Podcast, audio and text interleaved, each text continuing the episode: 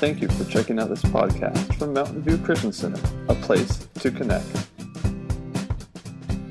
Well, good morning, Mountain View. And those visiting Mountain View, good morning to you. If you have your Bibles this morning, would you just let's just get right down to business? Oh, morning. I didn't get over there to say hi this morning. let's just get right down to business this morning. If you have your Bibles, go ahead and raise them up. And you can repeat after me. This is the Word of God. It's able to make me wise. It's useful for teaching, correcting, rebuking, and training in righteousness. And this message is for me. How many of you have ever met somebody? Probably met a person or two in your life. Have you ever been impressed with anybody that you've met? Yeah, wow, they're a pretty neat person. Or maybe on the other side, you've been kind of depressed with the person you met. Oh, they're kind of not so cool. Something we need to understand about the people that we run into, the people that we meet, that, that become part of our lives, is that we all have a story. And when we meet somebody, most of the time we're not meeting them at the end of their story, but we're meeting them somewhere in the process of their story. Our path collides or crosses with their path at some point in the process of their story. I'm 47 years old. I am not at the end of my story. I might smell like it sometimes.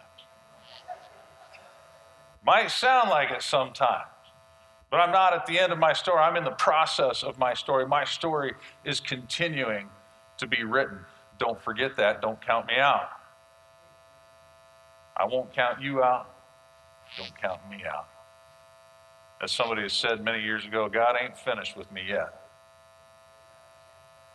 It's one thing for us to understand that when we look at one another, that we're in process. But how many of you you've read through scripture and you come across some of these characters and you're just impressed. I mean, there are some there are some mighty men and women of God, mighty men and women of faith scattered throughout scripture. And and you look at them and you go, whoa. Fact is, most of the time when we're looking at them, sometimes, and, and this morning we're going to get into it. We're going to look. We're going to, in fact, I'm starting a series this morning talking about our story. We're going to start peeling back the layers on many of these characters in Scripture. But remember, a lot of times when we look at these folks in Scripture, we are seeing the end product.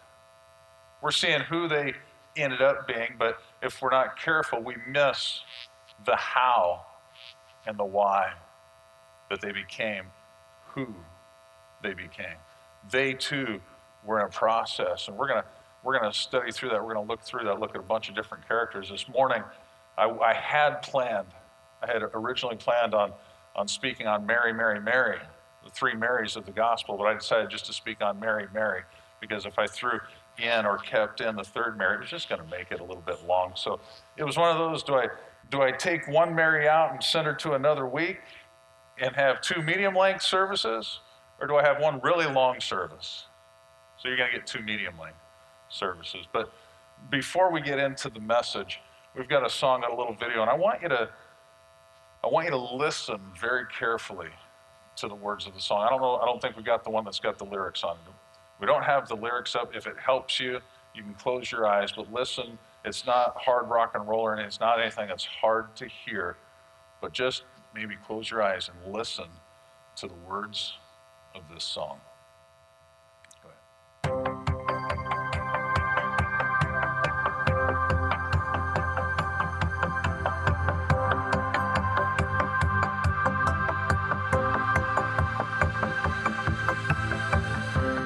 If I told you my story, you would hear hope wouldn't let go. And if I told you my story, you would hear love that never gave up. And if I told you my story, you would hear life, but it wasn't mine.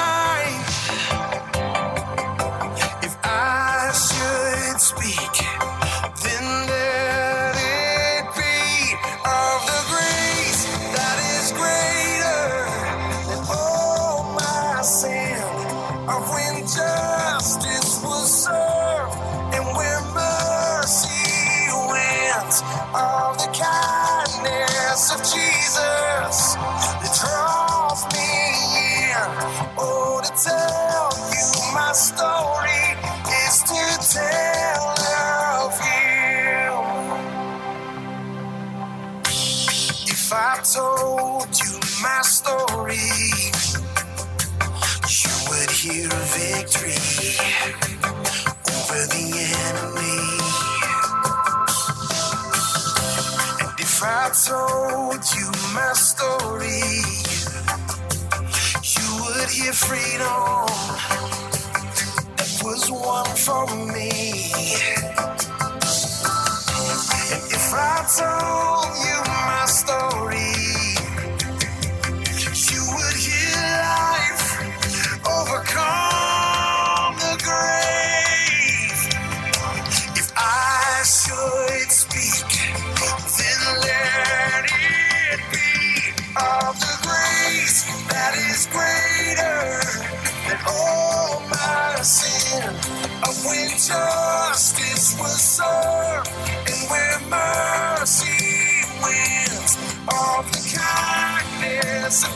that draws me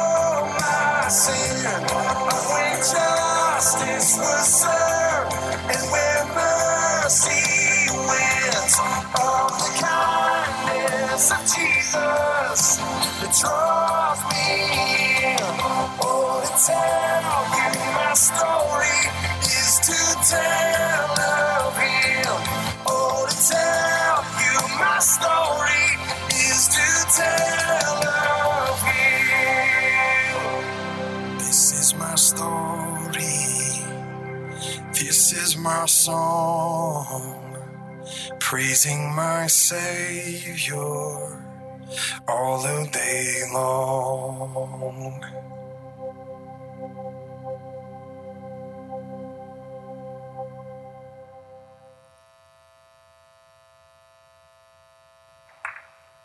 We've all got a story that's being written. You need to understand your story is as important as anybody else's story in the covers of the gospel.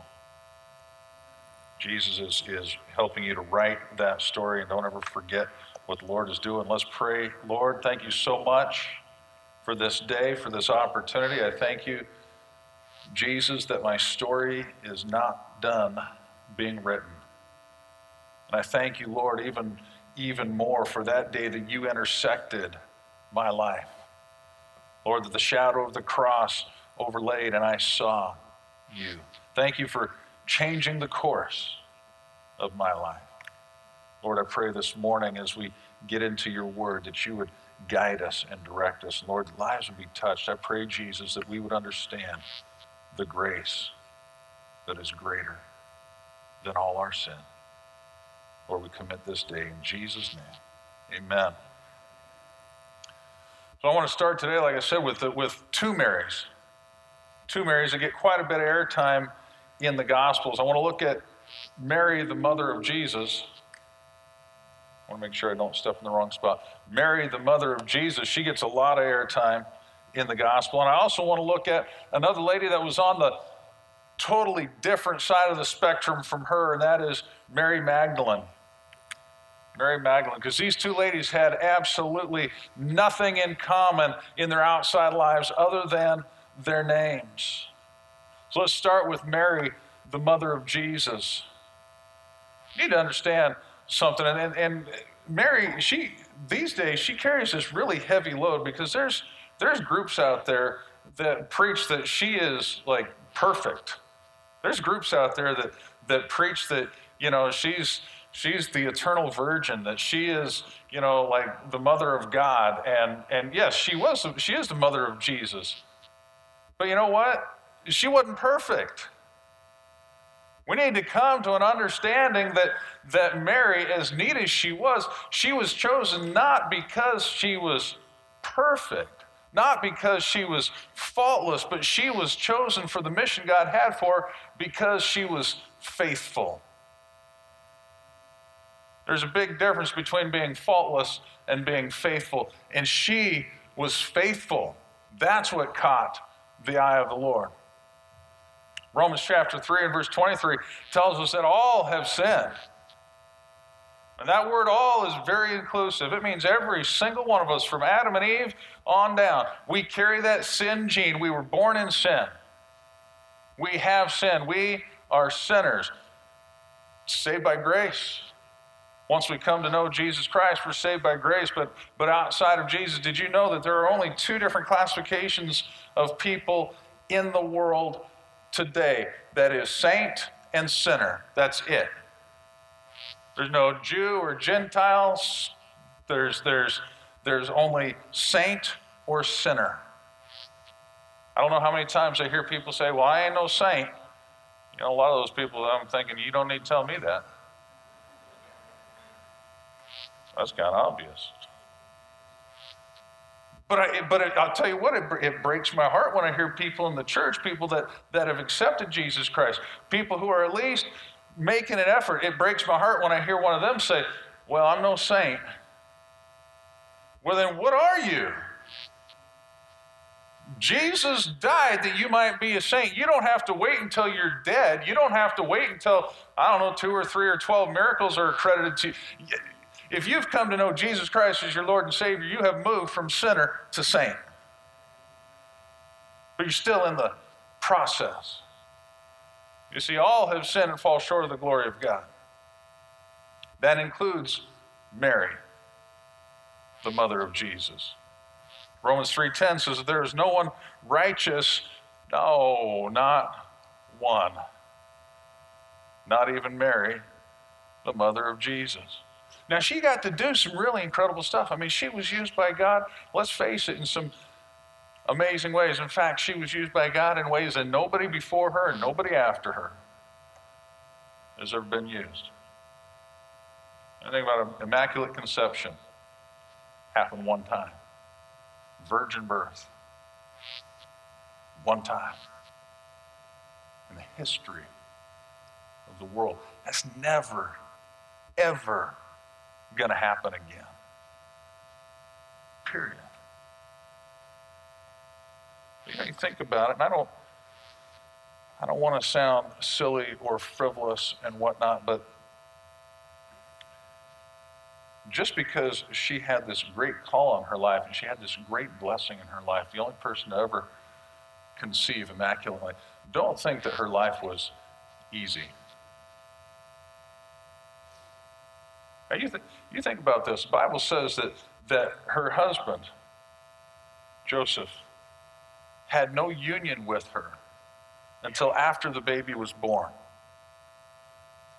And I don't mean to be insensitive. And I don't, and I don't want to get your minds wandered in, in crazy directions, but but any of you husbands and wives who have ever had children, you've ladies, you've you have been pregnant, you know there's something that goes on with the with the hormones. And, and husbands, you're watching your wives develop this child in her body, and there's something that goes on. And for them to say, you know what, we're not going to touch each other for nine months because of what God is doing we're not going to touch each other until this until this baby's. But I tell you what, that is a that is a, a burden to bear. But they bore it because of the grace of God on their life. Not only that, you know, I mean, she she ended up giving birth to Jesus in a in a stable, laying him in a in a manger. She had all the visitors come. The, the angels announce it to the shepherds. The shepherds come and wake her up in the middle of the night so they can see this baby. And then, as if that's not bad enough, you know, I mean, they get up, they got uh, seven, eight days later, they go and, and they have him circumcised and they give him the name that he was given before he was even conceived. They consecrate him, offering a, a pair of doves. If you look in Luke chapter 2, verses 21 through 24, you see that they, they are upholding the law for Jesus. They understand that this is the Son of God, but they don't get a shortcut around anything. She didn't get a, a shortened uh, pregnancy. She didn't have, you know, it wasn't like a microwave thing where most women go nine months and she only went two and a half. She went the whole nine months. She didn't get to deliver in the greatest place. She didn't, she didn't get a, a shortcut on the consecration. Jesus, even though he's the Son of God, didn't get out of the circumcision deal. He had to be circumcised. They go in and they and they dedicate him and they pay the price. And if you if you look at it, Luke points out that according to the law, they paid the price of the consecration, they made the sacrifice, a pair of doves. You know what that means? It means they were flat broke. They were, they were broke because the actual, the actual uh, uh, cost was a, was a bull. But if you can't afford a bull, then a lamb. If you can't afford a lamb, then at least a couple of doves that can be caught in the hand. And we see that they've got this great call in their life and they are raising the Son of God. But they're not getting any easy way around it. God the Father didn't let them win the, didn't let them win the lottery. He didn't drop a pile of money in their lap. But they remained faithful. The very same thing that caught God's attention in the first place, they kept on doing. They lived an adventurous life.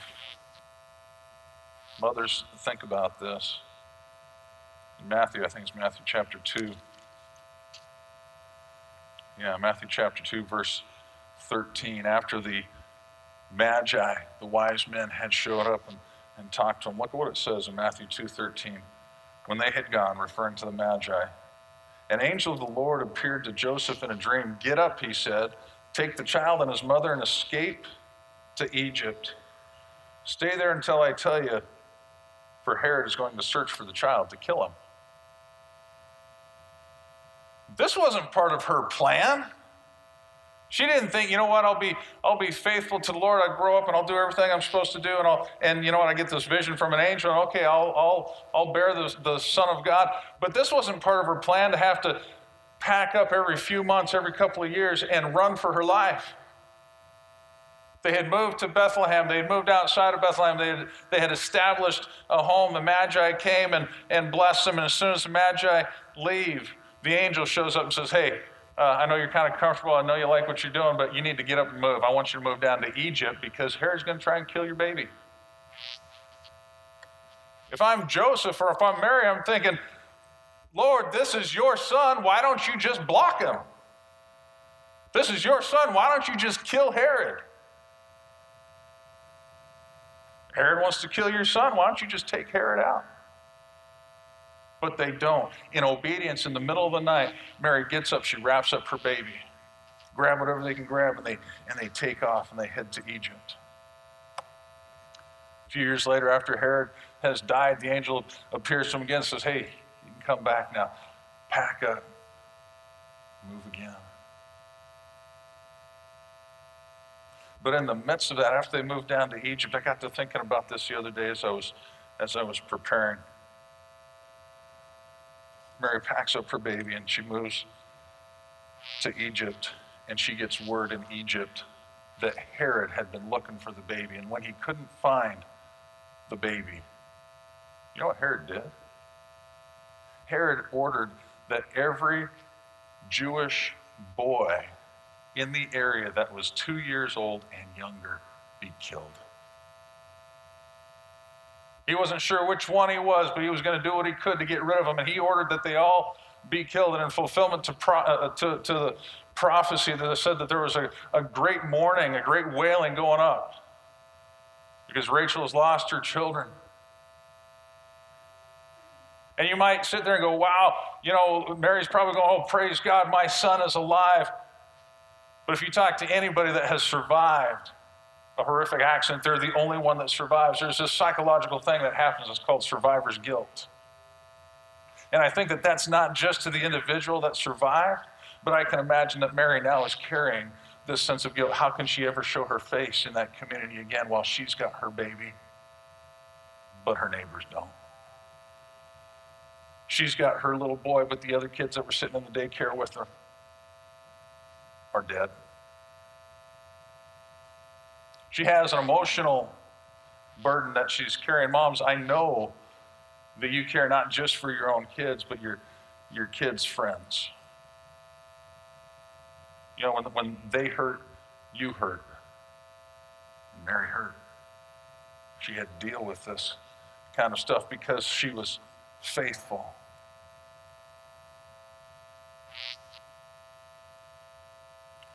Somewhat humorous if you look at it in that light, and in light of uh, Luke chapter 2, verses 41 through 49.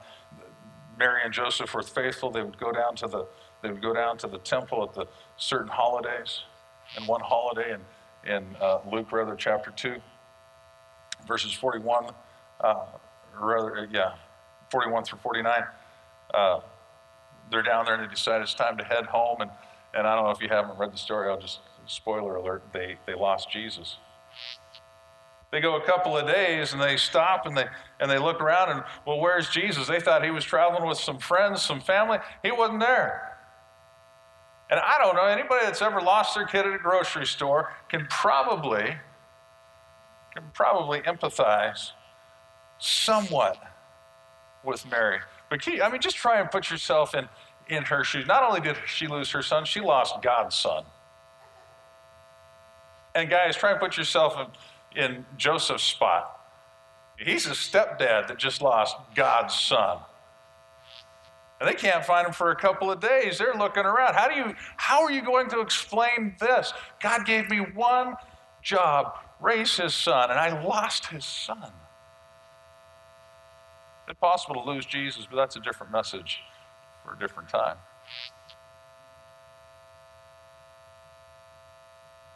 They lost him. She wasn't a perfect person, she had her faults. But she was a faithful person. And they found him. He was, he was in the temple. He was a little bit flabbergasted when they came in and finally found him. And you know, Jesus' response when they, they said, Oh, what are you, what are you doing? And, he looks at him and says, Well, didn't you know I had to be in my father's house? They just didn't get it. They scolded him. Come back home be good. He was. He was. It scared him. You know, there's only one negative thing that I, that I can find in Scripture, though. I mean, other than, other than the, the generic all have sinned, false, there's only one negative thing about Mary herself, specifically, Mary, the mother of Jesus, that's ever recorded about her. And it's found, I think it's actually in all, all four Gospels, but I want to look at Mark chapter 3.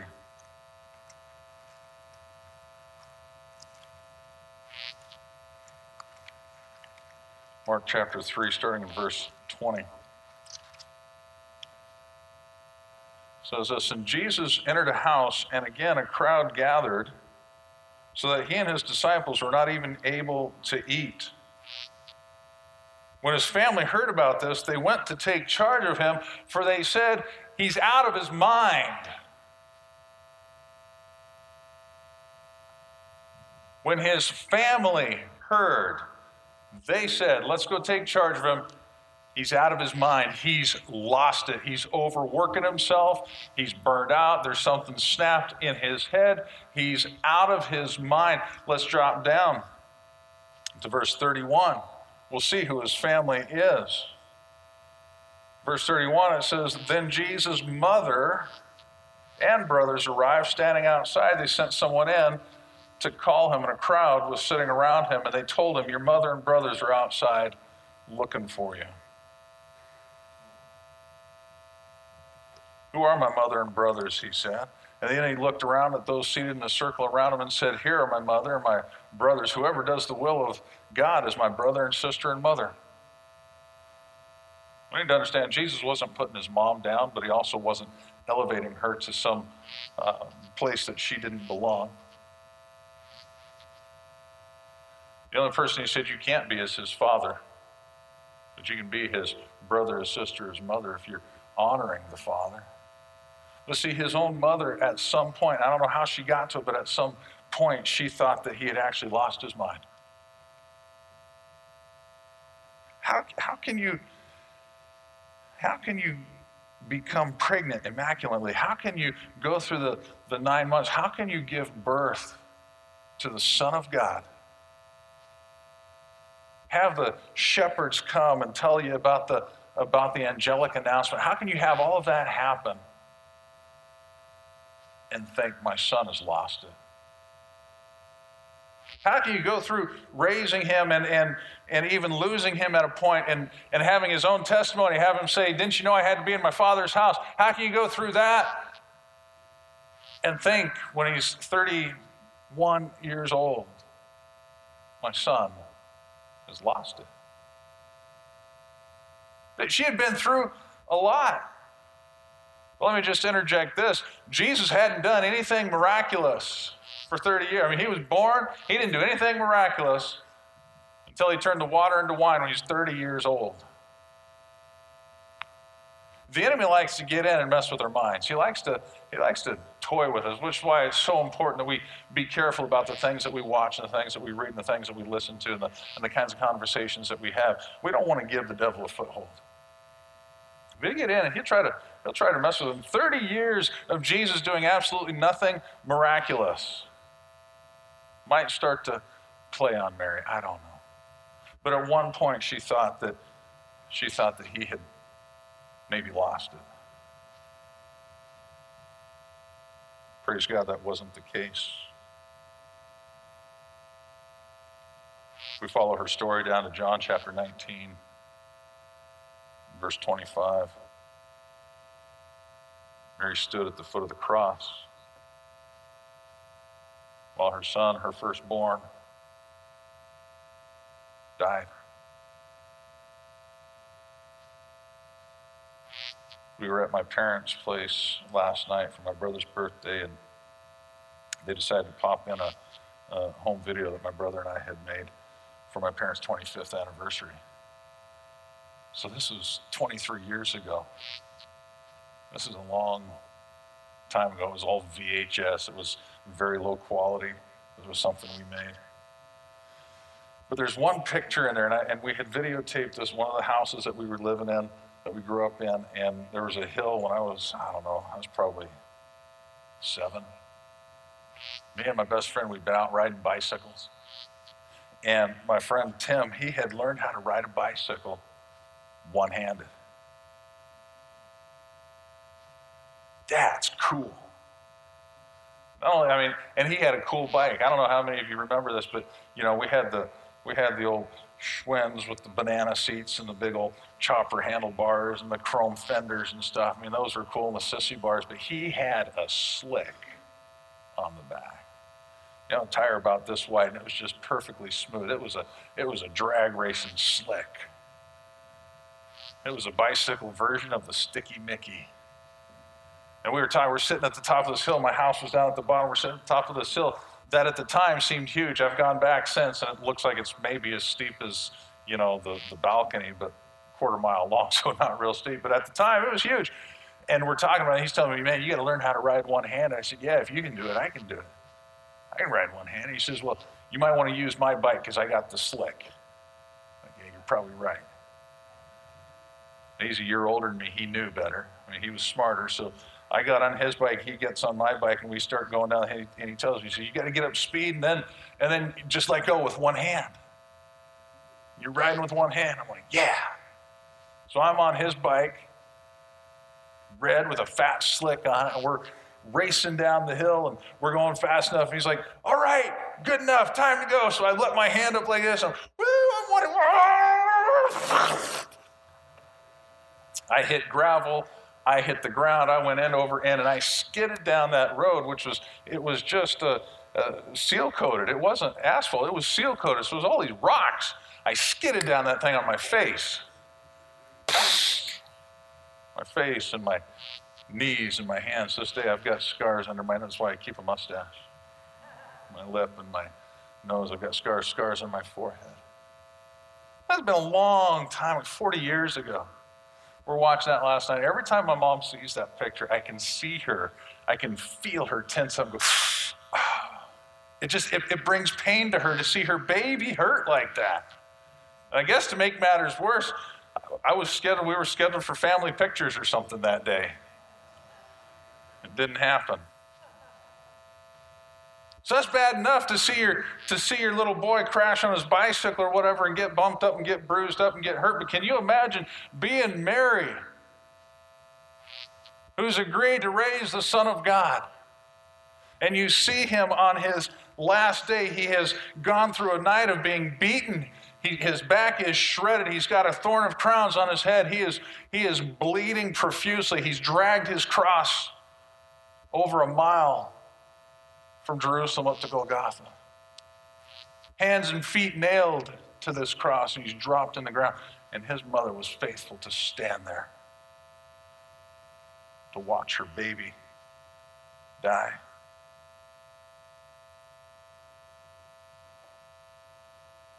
Fast forward to Acts chapter 1, verse 14, after Jesus had been resurrected and he spent 40 days appearing to people his last day, he's on the Mount of Olives. He's got a crowd of people around him, and he tells his disciples, he says, Don't leave Jerusalem, but wait. Wait for the gift of my Father.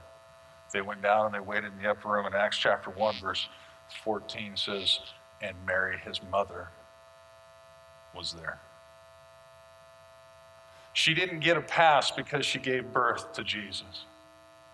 She wasn't saved because she gave birth to Jesus. She was transformed because she was a faithful woman, not a faultless woman. I mention Mary, the mother of Jesus, because she represents, in my mind, those who seem to have it all together. She represents the perhaps the believer, the, the person that was born into a into a godly family. She represents the, the person that had, you know, cut their teeth on the pew. Grew up in church and never really rebelled outwardly. Yet we know those, we know those people exist, and we know that they're not sinless, they're not faultless, but they've been faithful. And on the outside, we don't see anything wrong with them. They've never been overly rebellious. They always appear cool, calm, and collect on the outside. But how many of you know there are some of those people, maybe even sitting here this morning, they're being torn up on the inside with things that many others can't or just won't understand. There was nobody else that could understand the pain that that mother was going through on that day. She represents those who remain faithful even after possibly stumbling a little bit. She got to do something that nobody else got to do, nobody else ever going to get to do again. But don't be surprised. Don't be surprised if God asks you to do something that's never been done before. God's got a track record of calling people out and saying, let's do something nobody's ever done before. He called Moses out, had him part the Red Sea, never been done before. Lead the people through it, never been done before strike a rock, speak to a rock, never been done before, water come gushing out. Called Peter to walk on water, never been done before. My knowledge, hadn't been done since. called Noah to build an ark. Never been done before. My goodness, hadn't even rained before. God's in the business of, of challenging our faith and encouraging us and equipping us. And don't be surprised if He asks you one of these days to do something that's never been done before. And once you realize that it is the voice of God, then, then get busy and get ready to do it. That's my word of encouragement to you.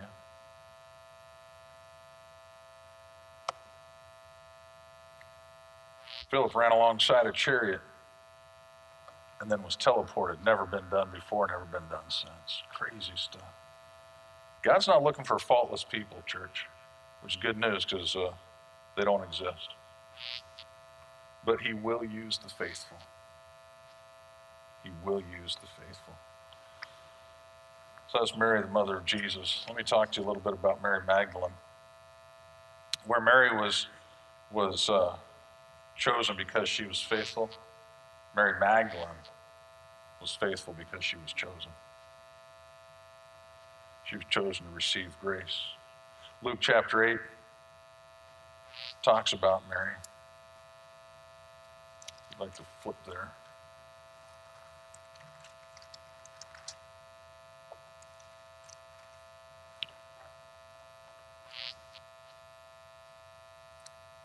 Luke chapter 8, let's start in verse 1. After this, Jesus traveled about from one town and village to another, proclaiming the good news of the kingdom of God. The twelve were with him, and also some women who had been cured of evil spirits and diseases. Mary, called Magdalene, from whom seven demons had come out. Now, probably just about everybody in here has heard the name Mary Magdalene, has read the story. Oh, yeah, she had seven demons. Okay, that's interesting. That's this, this is not something that we ought to just brush over. This woman had seven demons in her. And I'm not talking about the kind of demons that so many in the church today uh, want to talk about. Oh, the, oh, the demon of rum overtook me, or the demon of anger, or the demon of, of this. Uh, no, these were seven demons. These are demons that take control of your body and cause you to writhe. These are demons that take control and cause you to foam at the mouth and cause your eyes to roll back. I've heard of, of people being demon possessed and writhing like a snake up the aisle in a church. These are demons that are mean, nasty, and ugly, and their desire is to kill you. These are demons that, that provide supernatural strength. Jesus ran into a demoniac in the Gadarenes, and he, had, he was so powerful because of the demons that they could not bind him. He broke every chain that they ever put on him. Finally, they just let him go, and he hung out in the, in the tombs, cutting himself and, and screaming and, and crying and running around naked. You don't want that kind of person hanging out in town. These are the kind of demons this woman had. How many of you remember a few years back? It was on the news in Miami. There was a guy that got a hold of some bad drugs. There's a guy that he had been, I don't know, sniffing, snorting, shooting uh, bath salts. And, and they found him naked on top of another naked man. He was eating the man's face. I thought about showing the video and I thought, no, that's just. No, I want to I want to tell you something. Did anybody here see that? I watched that video unfold.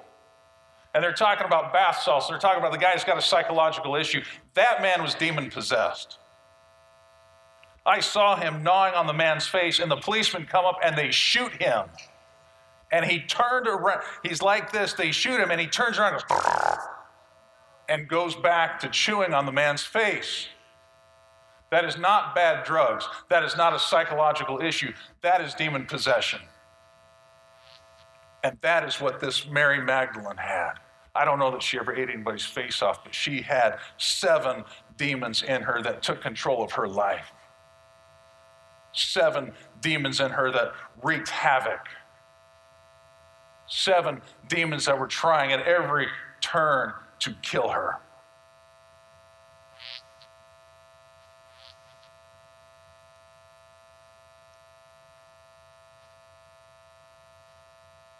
Demon possessed people go to church. A lot of the people that Jesus set free from demons, he set them free in the middle of the service. What are you going to do when a demon possessed person walks into this church?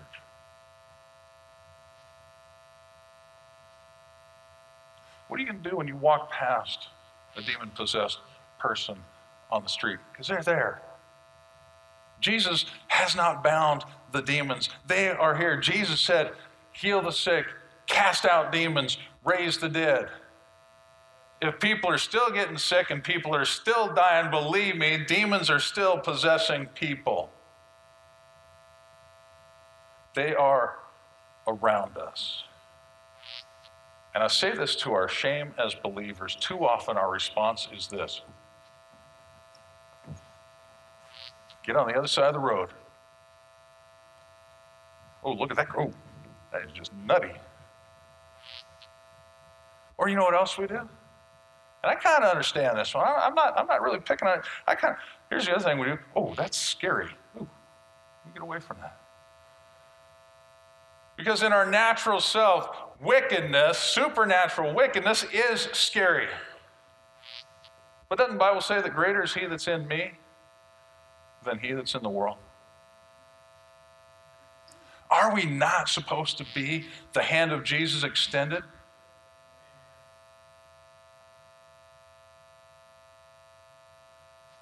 What happened when Jesus ran into a demon possessed woman? Seven demons. He loved her. He set her free. And she became part of his entourage. It's like, it's like, it's like today before we leave, some woman comes in and, and she's full of she's full of demons. We cast her out. Tomorrow she's working as a secretary, helping June out. She's answering the phones. That's what, Mary Magdalene did. She followed Jesus. She followed the 12 disciples. She paid for much of his ministry out of her own pocket. Because he who the Son sets free is what? Free indeed. She's got a story. Here's something else that I find interesting and why I wanted to bring Mary Magdalene into the same story with Mary, the mother of Jesus. On Jesus' last day, while he's hanging on the cross and his mother Mary is watching him die, you know who else was there?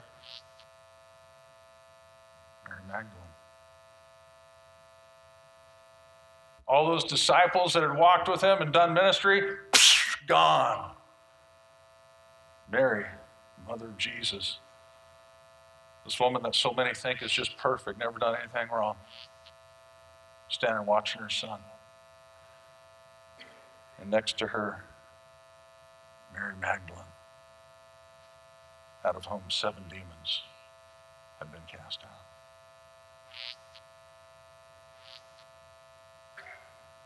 People righteous not because of things that they had done, but because Jesus intersected their lives.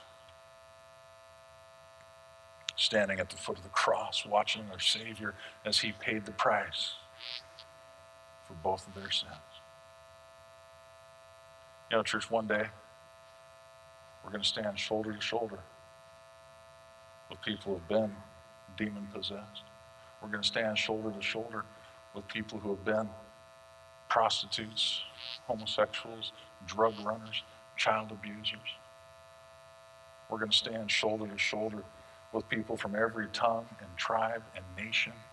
We're going to stand shoulder to shoulder one of these days and we're going to fall on our knees before the King of Kings and worship Him together. But I say, why wait till we get to heaven? We got people all around us need Jesus. We got people all around us that have a story that's being written. And if our path intersects theirs, then we have an opportunity to love on them.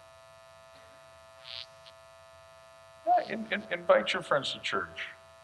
I don't care how ugly, nasty, messy, stinky, icky they are. I'll be excited if you got friends that are nasty, ugly, stinky, and messy. Got friends that are nasty, ugly, stinky, and messy. I'm looking at some of them. Just, just, just, just, just kidding, sort of. that was not called for. I just thought it was funny. I apologize. Jesus had friends that were nasty, ugly, stinky, messy. But he helped them write a new story.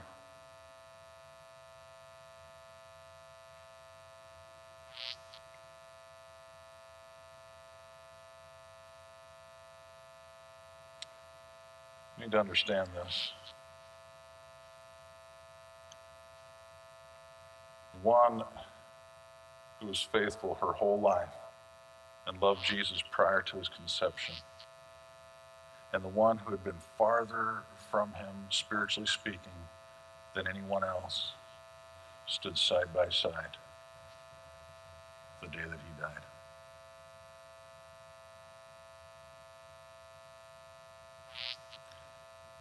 You see, Mary Magdalene, she was full of demons, and that didn't happen accidentally. She represents, if, if Mary, the mother of Jesus, represents uh, those who, who are born and raised in the church and just grew up faithful, Mary Magdalene represents the other side of the spectrum that is involved in all sorts of witchcraft and, and drug abuse. Did you know that the Greek word for drugs is pharmakia, and they were used to tap into the spirit world? Drugs were used to tap into the spirit world. They're used today to tap into the spirit world. This is why the bath salts thing, blah, blah, blah.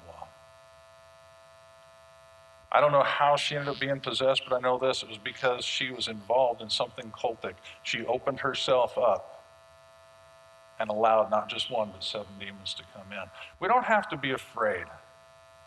Church, when we, when we have the opportunity to cast out a demon, cast out that demon in Jesus' name. And you don't have to be afraid that that demon's going to jump from that person onto you. All right? Doesn't happen. Can't happen. Sometimes children are demon possessed because parents have authority over their children. They put their children in positions to be open up to it.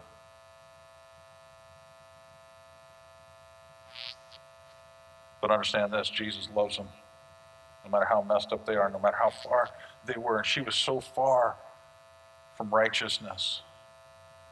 But when she intersected Jesus' path, he set her free.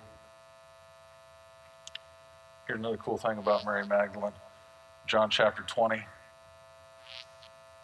verse 1 and following, it talks about the resurrection of Jesus. Early on the first day of the week, while it was still dark, Mary Magdalene went to the tomb and saw the stone, the stone had been removed from the entrance. So she came running to Simon Peter and the other disciple, the one that Jesus loved, and said, They've taken the Lord out of the tomb, and we don't know where they've put him. Fast forward down to verse 10, they all go back. Verse 10 The disciples went back to their homes, but Mary stood outside the tomb crying. As she wept, she bent over to look into the tomb and saw two angels in white seated where Jesus' body had been, one at the head, the other at the foot. They asked her, Woman, why are you crying? They've taken my Lord away, she said, and I don't know where they've put him. That this, she turned around and saw Jesus standing there, but she did not realize that it was Jesus. Woman, he said, why are you crying? Who is it you're looking for? Thinking he was the gardener. You you get in a stressful situation, you don't see things straight. Thinking he was the gardener, she said, Sir, if you've carried him away, tell me where you put him, and I'll go get him. And Jesus said to her, Mary. She turned toward him and cried out in Aramaic, Rabboni, which means teacher. Jesus said, Don't hold on to me, for I have not yet returned to the Father. Go instead to my brothers and tell them, I am returning to my Father and your Father, my God and your God. Of all the people that Jesus ministered to,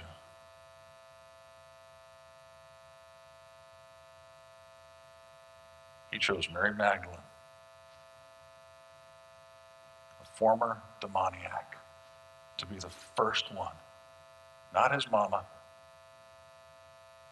former demoniac, to be the first one to see him risen, and the first one to get the proclamation to say, hey, go and tell my brothers, I'm back. Don't count anybody out. Their story is not done being written.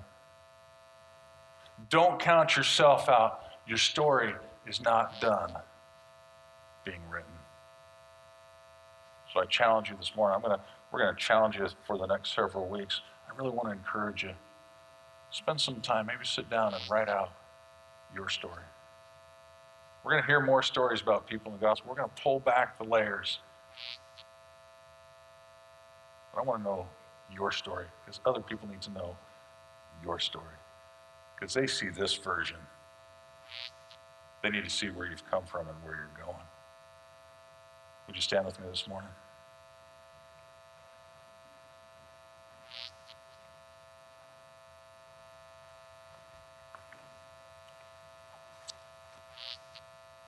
Lord, thank you for the stories that are being written here, for the lives, Lord, that are being touched and being transformed.